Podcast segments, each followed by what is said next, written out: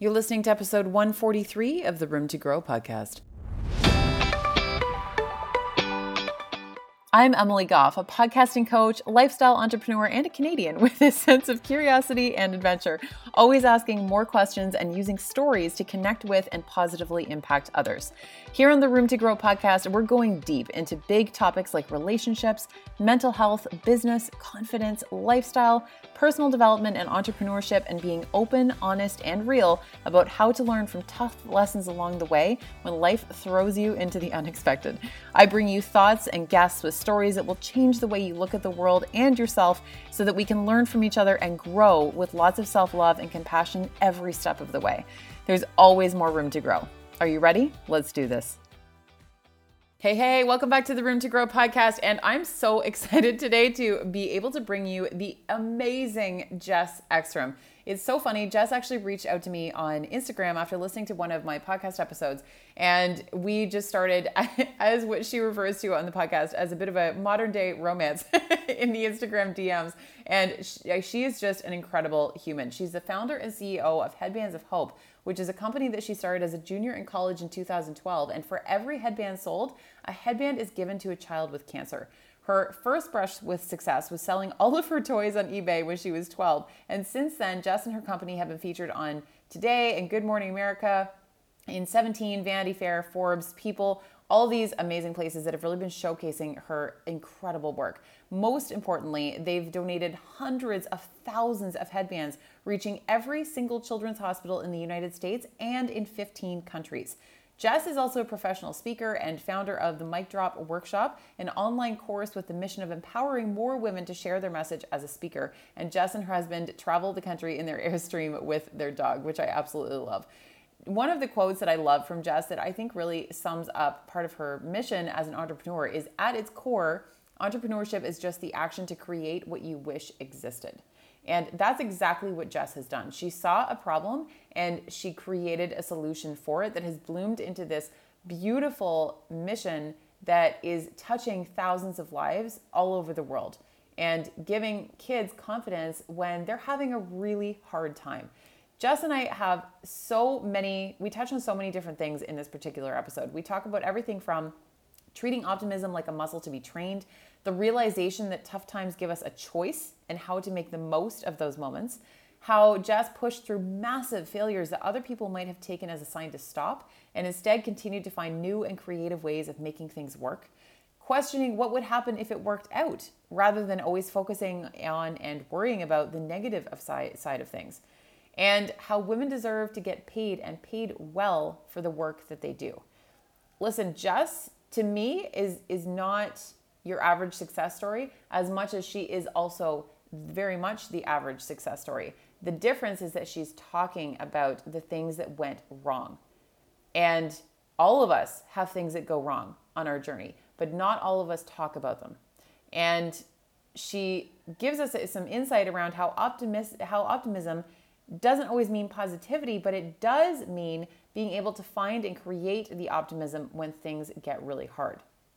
Something else that I really want to highlight here that is super important Jess is coming out with a book. And guys, I have gotten a sneak peek, a little bit of an early preview, and let me tell you, I am very excited for you to get your hands on a copy as well. It's called Chasing the Bright Side. It is dropping on November 5th, and pre order happens to also be available. And the best way to support an author is to pre order. It is so, so important.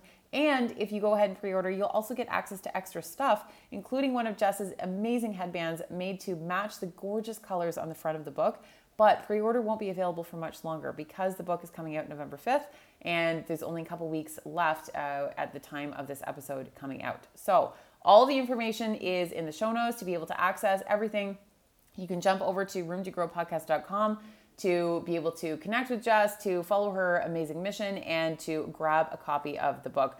I've just been loving it so much, and it also took a long time for me to get this book. Uh, I was so determined to get a copy of it. It has been to Canada, to Chicago, to Hawaii, and now here to me in Bali, and it's just absolutely been worth the wait. So let's get started with Jess.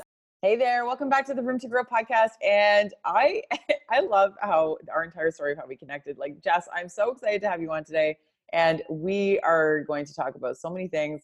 We're going to try and pack in as much as we can into the time we've got. So thank you so much for being here. yeah, thanks. It was really a modern romance. I slid into your DMs and if that's not, you know, 2019, 2020, I don't know what is. I really don't. And it was so magical. We had like one of those stars aligning type of moments.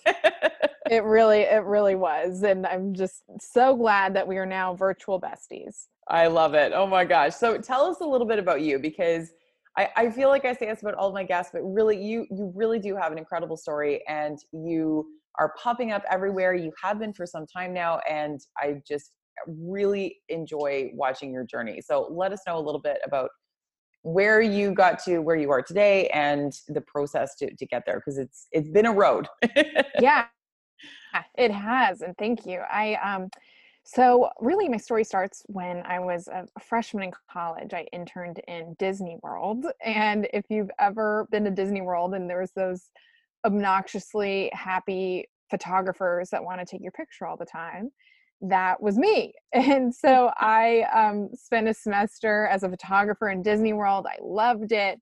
But one of my favorite things that I got to do was I got to photograph kids that were there on their wish through the Make a Wish Foundation and i just fell in love with this foundation and that i could just be a small part of their wish.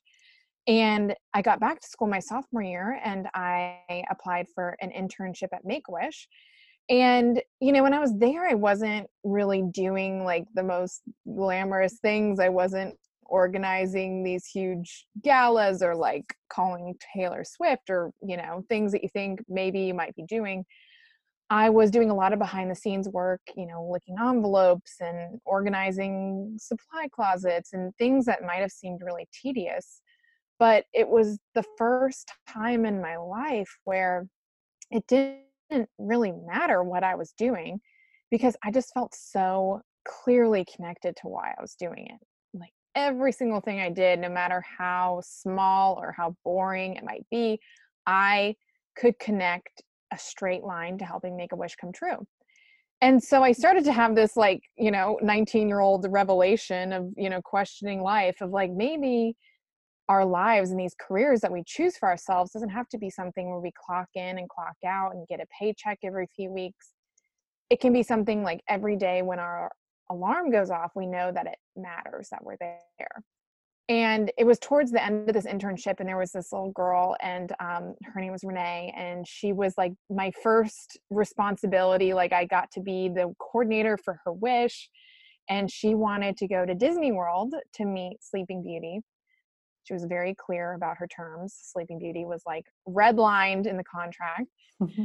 and um, so i got to like work with the parks and make sure that sleeping beauty was going to be there I got to um, organize this like going away party for her. And um, unfortunately, about a week before her wish, her cancer took a turn and um, she was too sick to go. And I just remember like being in the office that day and hearing my boss on the phone and watching all this unfold and just thinking like you know, this can't be the story. Like, this can't be what happens. And in this knee jerk reaction, I just went onto Google and I looked up local costume shops and I arrived on her doorstep a few hours later dressed as Sleeping Beauty and tried to make her wish come true that day. And it was like the clearest just before and after moment of my life. And one of the things that I noticed in that visit that really stuck with me was that kids like Renee who would lose their hair to chemotherapy loved to wear headbands after hair loss, but typically they were offered wigs and hats. And so I really wanted to use this moment with, with Renee, this, this tough time, as fuel behind something bigger, because I believe that tough times actually give us a choice. They can be the excuse as to why we do less, or they can be the reason as to why we do more. And I wanted Renee to be the reason. And so I uh, started Headbands of Hope April 25th, 2012. And for every headband sold, we donate a headband to a child with cancer. it, it's just an incredible story and i i've heard i rarely have i heard stories like that especially from from someone who was starting so young that has had such a massive impact because you have now at this point donated hundreds of thousands of headbands which is just incredible you are putting smiles on kids faces who for us adults looking at them we'd be like you know they might not have a lot to smile about because they're in a really serious situation and mm-hmm. i just absolutely adore what you are doing and, and what you've continued to do for all of these kids and their families too. It's really important. I, I heard you talk um, in a ted talk about how one of the the little girl's families that you donated a headband to they then when she passed away they then called you and asked for more headbands that would match that one to all wear to her funeral service. And yeah. I i don't i don't rarely does a story like that like just like tug on your heartstrings like that that brought mm-hmm. tears to my eyes it was just mm-hmm. beautiful to see what kind of impact you can create with something as simple as headbands like who would ever think of that especially college freshmen yeah and i almost like i'm glad that you said that you know the simplicity of it because it's like it's this one small thing that can make one big impact and i think sometimes we feel like giving it has to be this like ellen show style of giving where it's like i just you know funded a rainforest or like here's you know money for someone's college education and like and so when we feel like we can't give that then we feel like we can't give it all. But really like giving comes in so many forms and sometimes the best thing we can do is something small. Um, so i also hope that like headbands of hope shows that small small things can make a big difference and so like what can that be for you and that's a really important message in this day and age i think as well because there's a lot of problems in the world that are huge they're enormous they're global we can barely even wrap our heads around them and then we kind of just give up because mm-hmm. it feels like how could i like this one person have any sort of effect on something so massive and yeah. you are just demonstrating in such a beautiful way that you know you don't have to solve the entire problem you can just pull one little thing out of it and to have a big impact with that one thing yeah i, I actually feel like i have a maybe an unpopular belief when it comes to creating change and like going for it. I mean, so much of what we hear is like, hustle till you don't have to introduce yourself, or like, you know, I'll sleep when I'm dead. And it's on like the poster of like a lion or someone like climbing Everest or something like that. But I feel like I subscribe to like quite the opposite. I'm like, what are the small things that we can do that add up, you know? And sometimes when we shoot so big and we don't make it then we think that like the whole thing is like not working because we aimed high. So instead if we just focused on like what feels light to us what's within our control what is something that i can cross off my list today like the small things eventually give us the confidence to then go do those bigger things and the small things add up. So instead of just like shooting for the moon which it's okay if you have that long term vision but like give yourself permission to do the small things right now because they make a difference they really do and especially i mean i don't know many college freshmen that are uh, starting this kind of project and i i think that a lot of times we tend to sort of write off the younger generation and i am part of that younger generation too that mm-hmm. um but we we see it even more with like the younger people coming up behind me and we aren't giving enough credit, I don't think, to the power that one individual can have regardless of age. And you've certainly proven that. Thank you. And I think sometimes um, being young and really just at any age, it, it's like the benefit I had was not a lot of experience. And I know that sounds like contradictory, but I didn't have um, all of this knowledge about businesses that fail. I didn't have, I didn't know how much work it was going to be. So therefore, I didn't talk myself out of it. And so sometimes we have this like paralysis by analysis where we think so much that we end up talking ourselves out of it in the first place. So instead, I just took things day by day with what I had. I mean, I even paid someone to build my website with Chipotle burritos because like we would meet for lunch every day and I'm like, here's your burrito. And she's like, here's your landing page. And that was like how I I got my first website. And so just like let's stop telling ourselves to hustle and, you know, just like go at full speed all, all the time and instead just focus on what's in our control and just be kind to ourselves.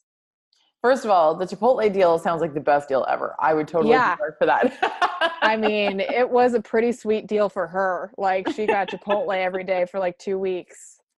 That's amazing. Oh my gosh. Well, and and I think that it's also really important too that um not not waiting for somebody else to come along and create the change that you want to see in the world and and you've talked about this in your your new book that we're going to get into more chasing the bright side that i have had the pleasure of getting an advanced copy and one of the actual hard copy is still making its way to me in bali taking some time to get to me slowly but surely but I have, have a tracking device on it going across the ocean. Yeah, I know a little GPS tracker, and, and it is it is slowly getting to me. But I have had a chance to to take a, a little bit of a look at uh, at a, an electronic advance copy as well. And you you talk about this that you know not waiting for somebody else to create the change that that we want to see. And I'd love mm-hmm. to hear more from you about that in terms of how do we take that first step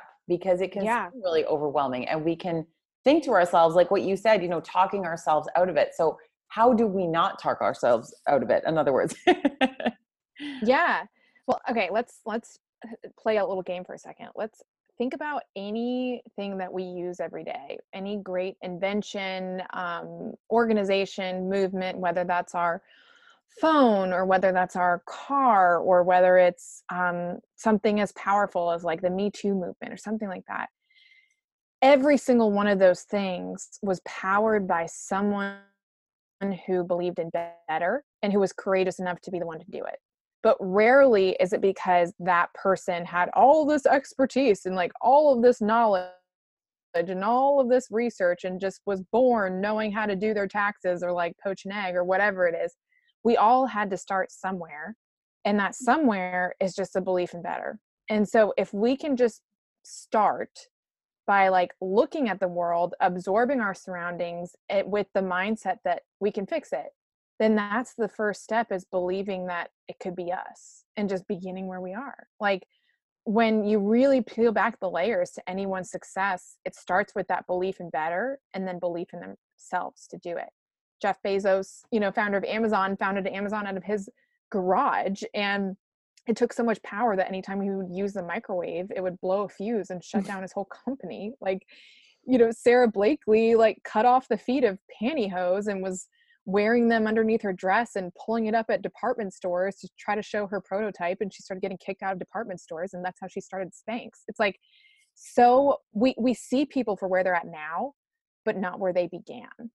And I think if we can really see where people began, it's with this belief in better and that can mean so many different things for so many different people but it also means that success looks different for everyone and sometimes that means it's like out of your you know basement floor packing boxes or you know doodling on a notepad in a coffee shop um, but i think in order for us to like do that we have to believe that it could be us and i think that that starts with just the realization that like every expert was once a beginner everyone that we know that is so good at something once had no idea what they were doing. So that's a really like freeing thought that it could be anyone. So why not me?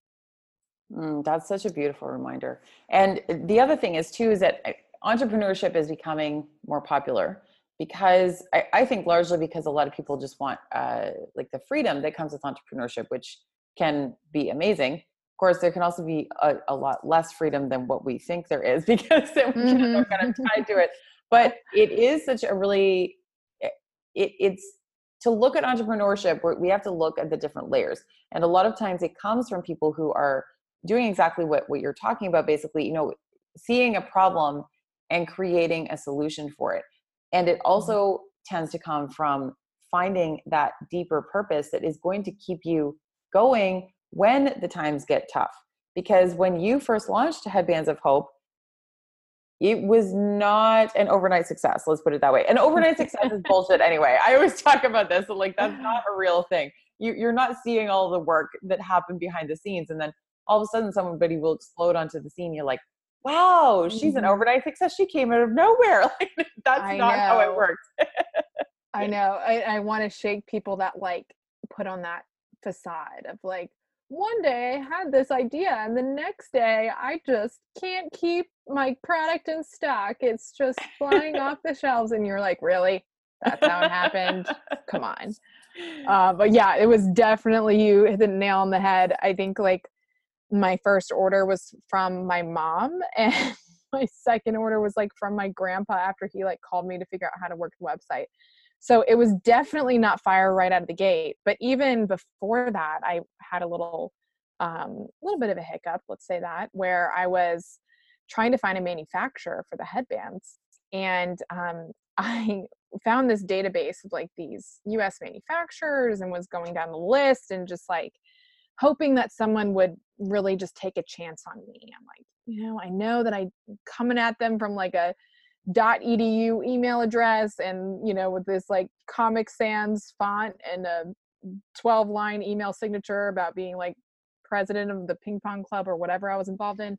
But i hope that someone just like sees the potential in this idea and is like willing to take a bet and just go for it.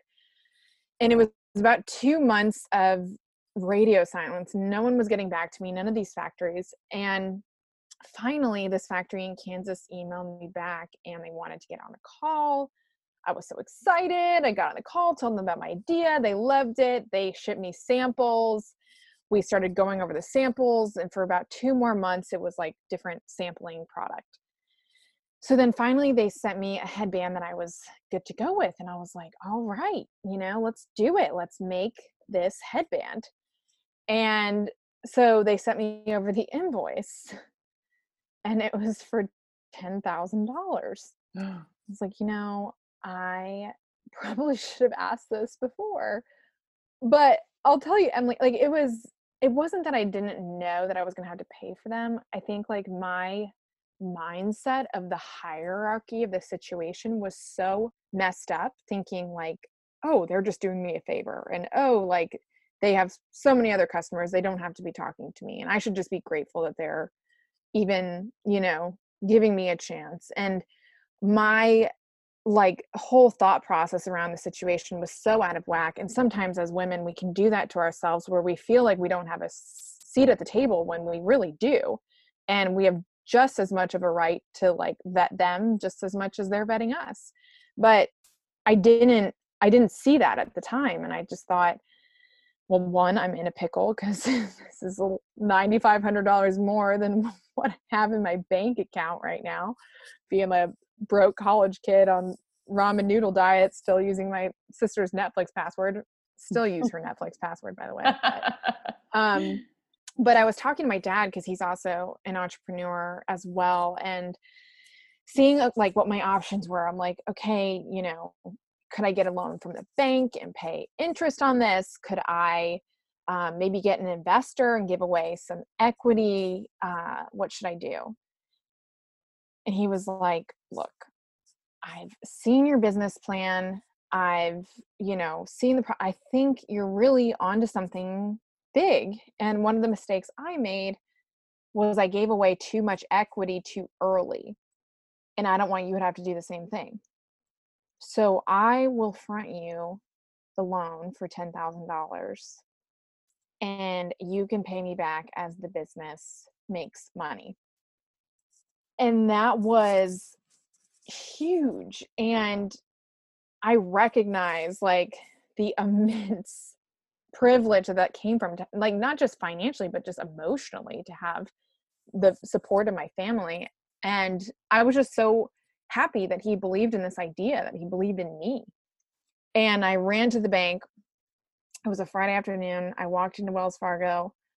I wired this factory $10,000 loan from my dad. And I never heard from them again. No. Are you serious? Yeah. Oh Yeah. no. Oh my gosh. I like I laugh because it's painful, and sometimes I just like can't believe that happened, even though it's been like eight years or something now. Oh. But it was like this moment that I was so um I I thought I, I failed, therefore I'm a failure. You know, like we can sometimes just like draw a straight line from our wounds to our worth. Like, and that's how I was feeling. But then it wasn't until like I went to bed. And do you ever like when you close your eyes to go to sleep and you just start like going over all the stupid things you've ever done? Always. Don't we all? oh my god, I'm like, you know, why did I put my away message as that in like 1997? But um I just started like closing my eyes and thinking about it and I was like, you know, this really isn't about the embarrassment of failure. I feel like I, I could I could stomach being embarrassed. I couldn't sit with like the fact that this business, Headbands of Hope, was sparked from a problem. This problem of kids wanting headbands when they lose their hair to chemotherapy. So if your business or your idea or what you want to do is a means to solve a problem, then it's kind of like having an itch. Like when you have an itch, you scratch it. So kids not feeling good about themselves after losing their hair was my itch. Headbands of Hope, which provides headbands to give those kids confidence, was my scratch. That was my solution. And so it really wasn't about embarrassment of failure. It was about this itch not being scratched. And I like just couldn't sit with that, that these kids wouldn't get headbands and so I got up, I got this $300 grant that my school was giving away to students who were starting businesses. Mind you, I lost $10,000, but $300 was a starting point. And I bought two different types of headbands from some supplier in Bismarck, North Dakota, who felt bad for me and let me buy like really low minimums. And um, put those two headbands up on my website um, April 25th, 2012. And now we have 250 products on the site and have donated headbands to every children's hospital in America in 15 countries now. And um, so it was not fire out of the gate. I messed up a lot, but if you believe in what you're doing, you will figure it out. and and I just finished Marie Forleo's book, uh, Everything is Figure Out. Yes. Yes. So and good. It made me think of you because I'm like, it just that taking that kind of a hit there are so many people that would just give up. They would just go, yeah. you know what? This is the universe telling me that it's not meant to be. And I think yeah. that there's this belief starting more and more about, you know, people people putting a lot of faith in the universe. Like we we talk about this a lot, and I talk about this a lot sometimes too. And I, I mm-hmm. think about it sometimes, but sometimes we also need to separate that from from our actual why and our purpose. Yeah. And and realize that there's a difference between the two and the universe might also just be testing you and you need to actually work right. through it to figure out the problem right? Yeah. I heard someone say the other day um, a flat tire is not an omen. Like it's just a flat tire. Oh it's so good. so sometimes like we can try to connect the dots to who we are you know and sometimes it's just a part of the process and i became like really interested in this idea of like grit and resilience and um, so i started doing these interviews and i interviewed probably over a hundred um, different entrepreneurs or olympic athletes like musicians it, just about their a to b like how did they start and where are they at now what happened in the middle and all of them had a $10,000 story like mine, some with a lot more zeros than me.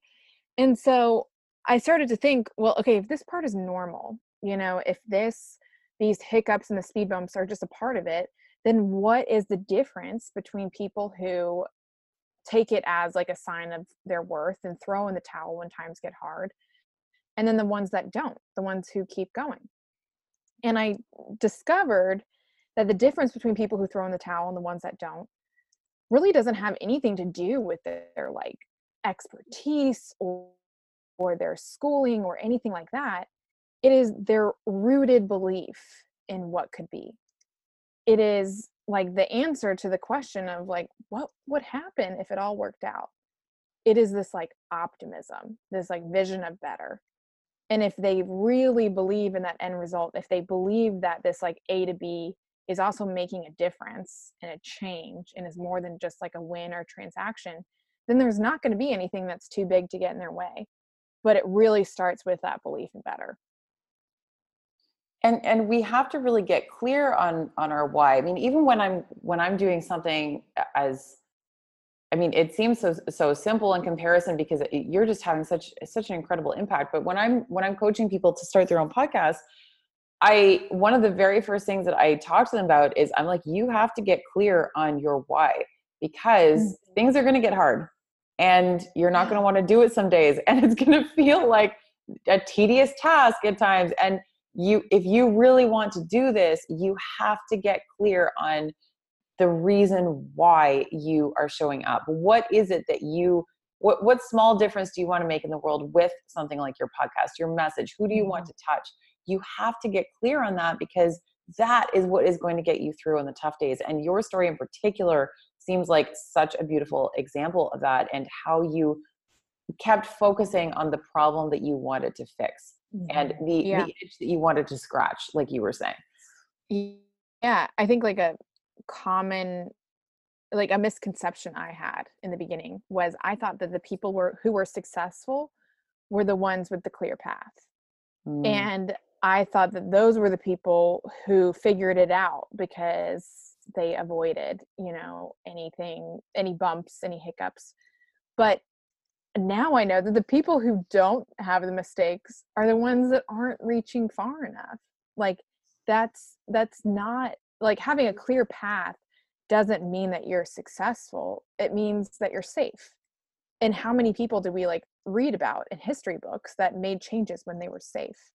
And so now I have this different idea around success and around failure is that like success is not the absence of resistance it's just a navigation of it. It's really inevitable when there's going to be hiccups or speed bumps especially when you're navigating new territory or you're, you're doing something that maybe hasn't been done before and it's just a normalized part of it. And i think that like what you're doing with your podcast which is why i fell in love with it so much is that you are opening that dialogue and that that's the most powerful thing we can do is transparency because we are able to see ourselves in other people. If we're able to see that like yes she had a rough patch i had a rough patch like maybe it's not just me then we're not going to equate like our wounds to our worth. And so i think like what you're doing with your podcast and the way that you're so transparent is like such a big part of that oh my gosh thank you. Well and, and this is this is just all part of it too is is really making sure that people recognize that things don't just get handed to anyone on a silver platter. And mm-hmm. and it, you have to you're, you're going to hit bumps in the road. It's inevitable. And it's yes. more about what you do when those come up. And that's where you really learn to build self-trust in yourself too that then yeah you know what? I figured out this other really big thing so when the next big thing comes along no matter what it is I already got through this other thing. So mm-hmm. I'll be able to work through it and make it happen, whatever life is going to toss at me. Yeah, when given the chance, you will really surprise yourself. And I've learned that a few times. well, and uh, the other thing that I really, that I, I want to quickly circle back to is when you're kind of talking about how women feel like we don't have a seat at the table. And mm-hmm. It's so funny you're saying this because in my, I live in my notes app. And just last night I was in my notes app and I started to write a post that I'll end up putting up at some point about building our own table to give our seat ourselves a seat at it because there are too many of us that are waiting for the table to appear and mm-hmm. we're not actually doing anything to move closer towards it we're hoping that it's just going to happen but we have to build our own table and I, I really think that you are, are such an example of you saw this problem and you created a solution to it. And this is what is at its root of things like entrepreneurship. And I think that just, you know, people will see me on a beach in Bali and they're like, oh, that's what entrepreneurship is these days. Like these kids these days, like just taking Kids off these days. traveling. Yeah. I'm like, there's a lot more to it than that. And when I see yeah. people doing things like what you're doing, it's it's just such a powerful reminder that there is so much more involved with this. hmm Yeah, no, I totally agree. And I think that like sometimes I think it was Mindy Kaling that said, um, sometimes if the path isn't there, then we have to create it ourselves. Mhm. And um, I saw that with I was starting to speak a lot at events, and um, which I I loved. I realized that speaking was this whole other passion that I didn't realize that I had. And one of the things that I had noticed was I was the token woman in a lineup. Like it'd be like, here's you know our business like lineup for the day, and it would be me in a room full of men, and even sometimes I would ask different events like, "Oh, how did you find me? Why'd you bring me in?" And a lot of them, especially like business or tech conferences or things like that, said that they needed a woman. And I, on one hand, I was like, "Thank you for your transparency," but on the other hand, I'm like, I know so many amazing women out there that have incredible stories that would make amazing speakers, but they don't feel like they have a seat at the table. They don't feel like they're qualified to put their name in the hat as a speaker or get paid to do it. So I started uh, Mic Drop Workshop, and it's an online course and community to get more women on stages speaking, and not just speaking, but getting paid to do it. Because that was another thing I saw was a lot of women were volunteering their time and their stories, thinking that, you know, let me just use this story to to help others. And a lot of men were getting paid to to do the same thing that the women were doing.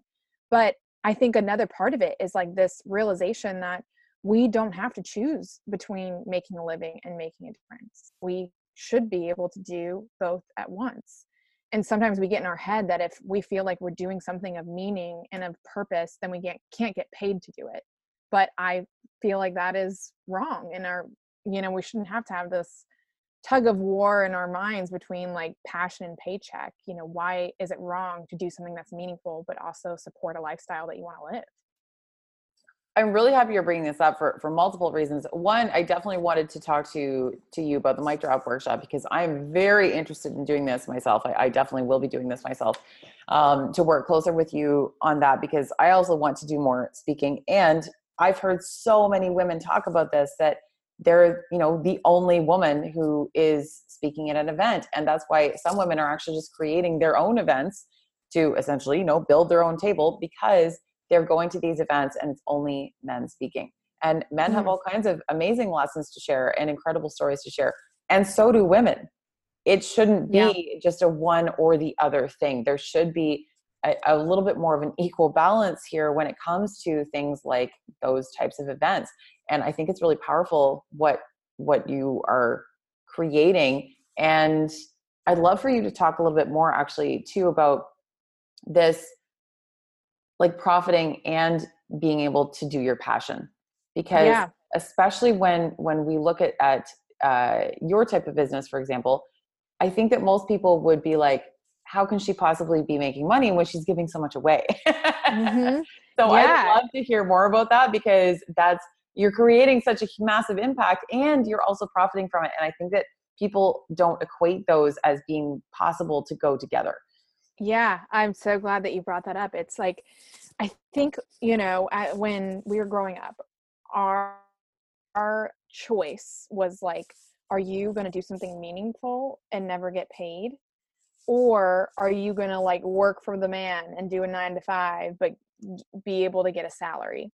And it was like almost, okay, what one do you want? Like, like, you know, meaning and selflessness or like you know retire your life over and your freedom but you get a paycheck and benefits. But then i really think it was like the start of tom shoes and also i think that in 2008 you when the economy dipped it was like i just think people started rethinking what the american dream is to them you know like started to rethink maybe it isn't about the white picket fence and all of that. Maybe it is about doing something that's meaningful but why does that have to be a selfless act when in fact if you can get paid to do something meaningful then you're more willing to put time and energy behind it than if you weren't and so i remember it was like the founder of TOMS Blake spoke at my school before I started Headbands of Hope, and he talked about how he coined this one for one model of like business of good. They're a for profit company, but with like social value at their core, and that you shouldn't have to make that choice. And I just, when it came time, you know, when I saw this need for headbands, I thought that this was the right lane to do it in. Like, why make a choice? Headbands of Hope is a for profit company, but our business model gives back. And I actually think that, like, one of my eh, theories that I have, um, which I don't have a lot of theories, but this is one of them, is that like soul entrepreneurship isn't going to be a thing anymore. I think it's the entrepreneurship.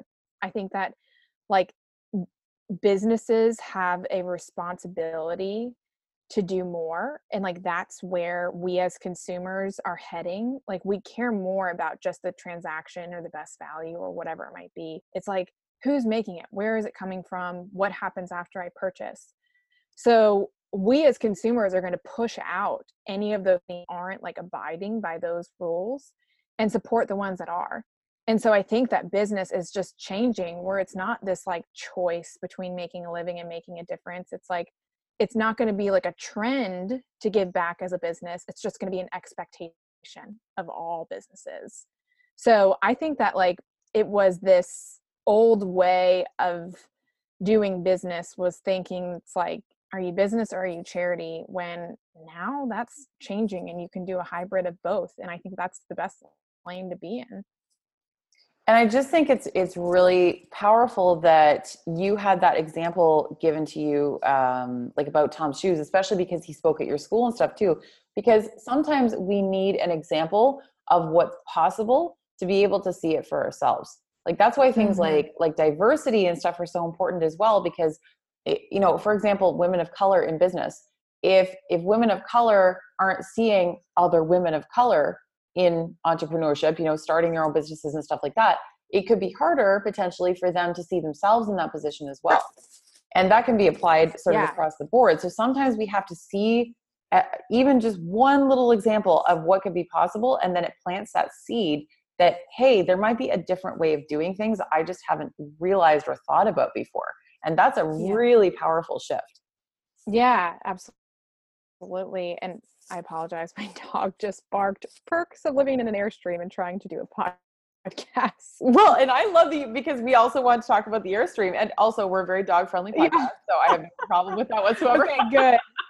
I'm like, oh, come on! I heard like a dog barking. I'm like, don't do it, don't do it, please don't. so let's talk about the uh, airstream. We're gonna shift. We're gonna shift gears here because you are yeah. a multi entrepreneur and uh, one of one of the things that you you show up about and talk about a lot is the airstream. So tell us more about the airstream. Yeah um kind of blew my cover with the dog but um so i funny funny enough my parents um about five years ago they're also entrepreneurs and they sold their company and sold their house and sold everything they owned and they moved into an rv that they lived in for five years and they just became park rangers which i think is hysterical. Um, but seeing seeing their life i was like would come out and visit them sometimes in all these national parks and um, i just thought it was the coolest thing to be able to travel still have the familiarity of like your own home and your bed wherever you went because i travel a lot for speaking and for headbands of hope and it's exhausting because i feel like i'm always like another plane, another rental car, a different hotel, and you just don't get a sense of home. But when we're living in this Airstream now, my husband and I just decided to go for it. And we can go all these different places, but still have like that one home. And um, it was funny whenever we got this idea um, on a whim, I just reached out to Airstream and then we got a conversation going and now we're ambassadors for airstream and it's like being a part of like their tribe and like writing blogs for them and their brand has just been this other like i don't know just this really cool part that has come along with just like saying yes and figuring it out. That is so cool and i love watching your adventures and i mean one thing that i really want to kind of highlight from from that is also the power of taking the initiative to reach out to other brands or collaborations or you know just reach out and tell somebody that we're doing that they're doing a great job and yeah. see the connection that can come from that that's how you and i connected you reached out you to and me, me. Yes. yeah oh my you gosh like, literally like doing and like i was like exactly. oh my god i'm so honored thank you i think that again unpopular belief that i'm about to say but i don't think business and like growth is as much about strategy like as it is about throwing darts. I think that sometimes it's like the more people that that you can just connect with and talk to reach out to rather than just like let me spend my time planning a very specific approach that i think makes the most sense. Sometimes it is just about throwing darts and seeing what sticks and i i like accredit what's happened with airstream and with headbands of hope and like the book not to this like very well thought out plan, but just like casting a net and seeing what catches. Um, and sometimes we just need to do that and get ready to be rejected and just know that's okay.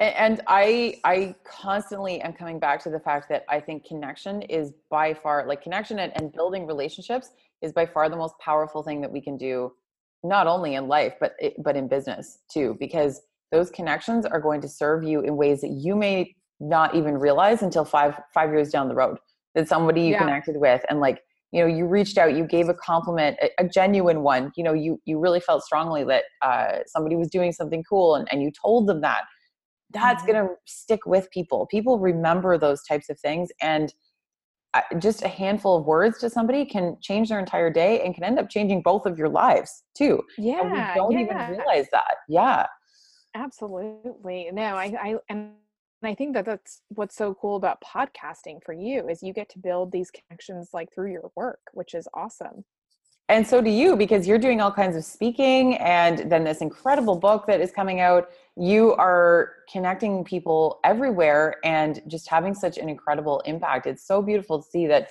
when I think of impact, you're one of the first people that that has started coming to mind because I'm just seeing you. Oh make- my gosh, that's that's big. That's awesome. Thank you. It's amazing though because you're making you're making massive impact in so many different ways and and in in different people's lives across like such a wide diverse range. It's really really amazing to see. And I want to hear more about your book because you a pre-launch is available. We're going to go into all the details on on all that um, but you also talk a lot about kind of like training the voice in in our head to be our own biggest cheerleader as opposed to working against us and chasing optimism essentially yeah. so tell us a little bit more about this because i'm really excited for people to to get a hand get their hands on a copy of the book and really dive into it.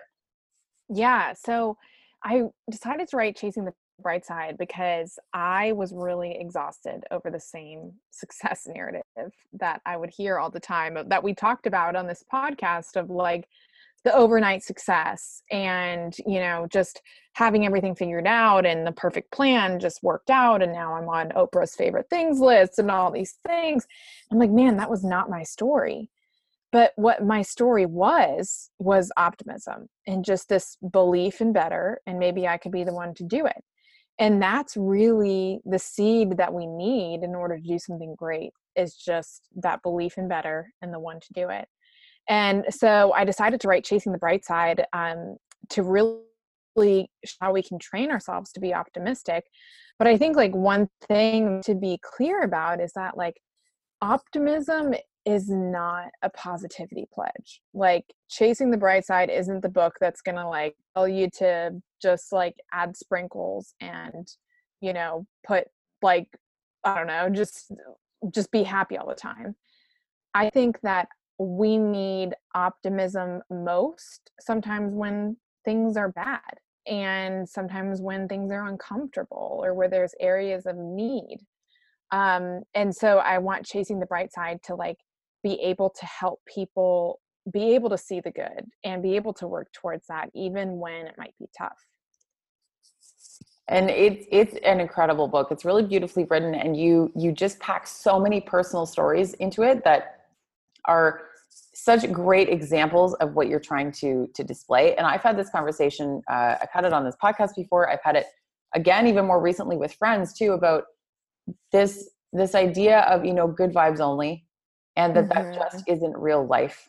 And no. We, yeah, and we can take positivity to, to almost like these like like sort of toxic positivity because we're just pushing positivity sometimes I feel like all the time and not mm-hmm. acknowledging the fact that bad things happen and yeah. sometimes you have to just figure it out and looking on the positive side isn't the same as pushing positivity it, it, there's mm-hmm. a difference between the two yeah i mean i'll like be honest one of the stories i share it's taken me 10 years to find what that good is and like it wasn't one of those things where i jumped out of bed the next day and i was like let's chase the bright and like, seize the day. It was like very much it took time for like that silver lining to develop but it doesn't mean that it's not there. But actually i'm glad that we're talking because one of the things that i was thinking about too like i'm i feel a little uh, now the book is coming out and i there's a story that i put in it which um, maybe you've read already that i haven't really shared and it's one about my family that um, people have no idea about. It's not like about, you know, Headbands of Hope and all these things that people might be able to see. It's something that is like really vulnerable um, to share. And I know that you have shared stories like that on your podcast. And it really inspired me actually because you being so vulnerable, sharing your stories about your past relationship, like, and how much that helped me made me think like maybe this story that I feel like almost too scared to share could have that same effect on someone else. But like how do you deal with the sharing? Like that feeling of exposed but knowing that it's going to help. Does that make sense? Oh, it totally does. And first of all, thank you. Like you're bringing tears to my eyes. It's very kind of you. yeah. Um, and I think that for me, the biggest thing is looking ahead and and hoping that it's going to have a really positive impact on somebody's life and give them hope in a really dark place. And yeah. that if that if i can do that for even one person and they can look at my story and think okay she survived this. She made it through to the other side and she even actually managed to to make some really positive things happen because of it and find that silver lining then i think i can maybe do that in my life too. And yeah. if i can even do that for one person then i feel like i've done my job and that that was that that that, that was worth it. It's not to say that you want to take vulnerability to levels where you're sharing things that um, make you so uncomfortable. I tend to talk about how there's a difference to me between being uncomfortable about sharing something and feeling discomfort about it. And mm-hmm. I kind of knew innately, I felt that I really needed to share that story, that I was being pulled to do so, that that was kind of like part of my, my bigger purpose. And mm-hmm. it doesn't mean that I didn't feel like I wanted to vomit when I, when I came out with the episode. kind of wanted to throw up about it. I was having like a little bit of panic around it, but I didn't feel uncomfortable about it because I still felt so pulled to share it. So I don't know if that makes sense and like if that kind of lines up with how you felt about sharing your story as well. Yeah, I mean, I think that I'm in this like limbo period. It's like whenever you recorded your podcast, but maybe it hadn't been released yet. Yes. Where you're like, you know that it's there and you know that it's about to happen. And so you're making up all these made up scenarios in your head of like what could happen. But at the end of the day, you just and do it and i think that like um i do believe that this story that i share in chapter two of this book is like i wouldn't have put it in there if i didn't feel so strongly enough that it could help people and i have to just like keep that front and center of like yes it's a little um crazy to think that like this is finally going to be like not this skeleton in my closet that I've had for 10 years but like something that um, if someone could read it and say like oh like maybe the thing that i went through is just a part of my story as well you know and i think that that's like with chasing the bright side it's funny because sometimes we speak on or write about or talk about things that we're not so far behind. Like we're not so advanced to where everything I talk about with like optimism and um, like seeing these parts that are hiccups as maybe just a part of our story like i'm sharing it as i'm also discovering it. And so i'm not like i i hope that that comes across in the book is it's not this like lecturer of like how to be optimistic but it's like more of a journey of personal experience and what i've learned and what i'm still learning um kind of like we're just all in this together yeah and oh I, I very much feel you on that because same thing when i came out about my relationship that it, it's it's still only been basically like 10 10 months since it all happened like the yeah. time of this recording and I, it's it's i'm still very much in it but i think that people also really appreciate when you're very open about that like hey i don't have this all figured out because no one ever has anything completely figured out. There's always yeah. more things to learn. There's always more things that are going to come of it. So i think that that kind of transparency is actually just one more part that is really powerful that that you're letting people in on that little that little piece of of what you have dealt with and how you continue to deal with it. And that to me that that gives people hope. It, it certainly gives me hope when i see that in somebody else's story so i hope that that other people perceive that the same way thank you yeah i i appreciate that and you're I can feel like my shoulders like dropping as you're talking to me. I'm like, okay, this is gonna be okay. It's all good. well, I mean, even just coming out with a, a like a book into the world in general, that is a huge deal. And putting that out there for criticism and judgments and like putting yourself on on you know one more whole level of yeah. Eh, opening yourself up it, that in and of itself is vulnerable even if you didn't share super vulnerable things in the book. So that takes it to a different level. Yeah, absolutely. And I think sometimes I, I say to myself, you know, like, like just why do you do this to yourself? like, why? Like when I'm having a bad day, like, or, you know, I'm like doing something where I'm just like, why did you pick this life? And I remind, I remind myself like things are not always easy, but they should always be worth it. And so it's like, is this book and the vulnerability that comes with leaping worth it? Hopefully, yes. Like, is this company, Headbands of Hope, and all the things that come along with building a business easy? No. But is it worth it? Absolutely. So sometimes we have to like get out of our mind that when, you know, like thinking that there's going to be some level that we reach where things get easier, that's not going to happen, but they should always be worth it. That's such an incredible reminder. I'm going to be circling back to that to remind myself of that on a regular basis. I love that yeah. reminder. It's amazing. Thank you. Yeah, is it worth it? It's just like such a simple question that like puts so much in perspective. Oh, it's so good. Oh my gosh. Well, tell us, I want everyone to be able to get their hands on a copy of the book and you also have like a special deal happening for people who pre-order as well. Tell yes. us all of the things about the book. yes, yes, yes, yes. So um, you can go to chasingthebrightside.com to pre-order the book.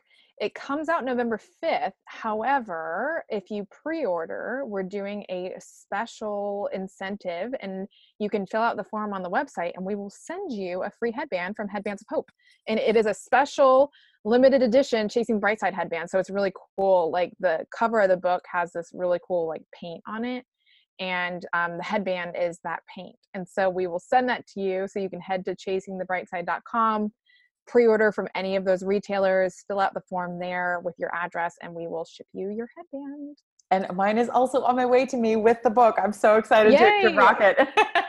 Oh good good good good. Yeah yeah and then as it comes out if you read it any reviews are just so helpful whether that's on amazon or goodreads um, and anyone that you know who's writing a book like reviews are so helpful um, pre-ordering is helpful. I had no idea that people purchase books before they come out but now that i'm an author i realize how important that is because it determines which retailers pick up your book it determines um, like all the the books that are purchased in the pre-order phase before the book comes out actually count towards first week of sales all at once so that is um, determines any lists that you make in that first week and there's so much um, that goes behind it that i had no idea about so beyond chasing the bright side if you have any friends that are authors review their book and buy it before it comes out.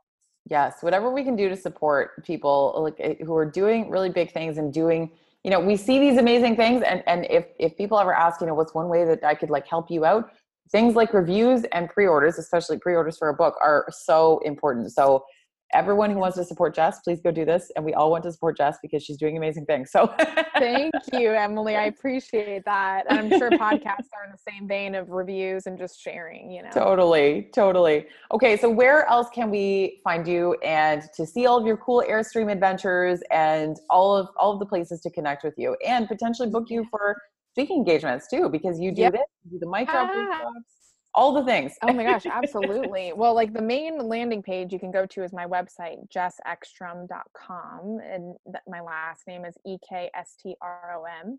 And then you can find me on Instagram. I love posting photos of my dog, which made an appearance during this podcast, um, and our all of our Airstream adventures and behind the scenes. Um, and with Mic Drop, you can go to micdropworkshop.com. So good. Oh my gosh. Okay, so I have one final question to wrap up with is if you could offer one piece of advice, offer people one piece of advice onto growing into the best possible version of themselves, what would it be?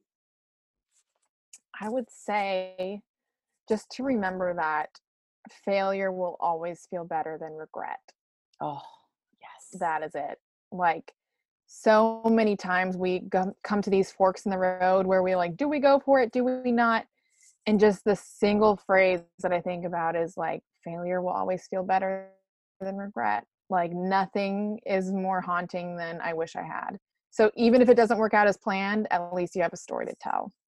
That's so good. And and I mean even uh I, her name is escaping me, but the the woman who wrote the book about people's um, people who were on their deathbeds that they're the biggest thing that she often heard was you know like i wish i had and like those types yeah. of type of things. So yes, that is such an important reminder that we don't want to reach a point where we're looking back going, you know, I wish I'd done this. I wish I'd done things differently. Like go for the thing. And then even if you fall on your face, you can pick yourself up and you can try the next thing instead and hopefully it was funny. Exactly. That's yes. what I say too. yeah. something funny in there. Usually we can pull something funny. Exactly. yeah. Usually there is. well, Jess, I am so grateful that you reached out to me. I am so happy that we've connected. We're even hoping to meet up in person in December, and I'm super pumped yeah. about it. Oh my gosh, I, I love that. We'd love to have you at the Airstream. Come yes. say hi. I can snuggle with your dog. It's going to be amazing. Oh, please. That would be great. Yeah. Thank you so much for your vulnerability and your transparency and everything that you do on this podcast and just for having me on it. Uh, I, well, I'm so excited for the world to get their hands on your book too, because it's going to be life changing. So everything you do just has a really just this powerful impact in the world. And I'm so excited to see it uh, continue. Thank you. Thank you. Yes.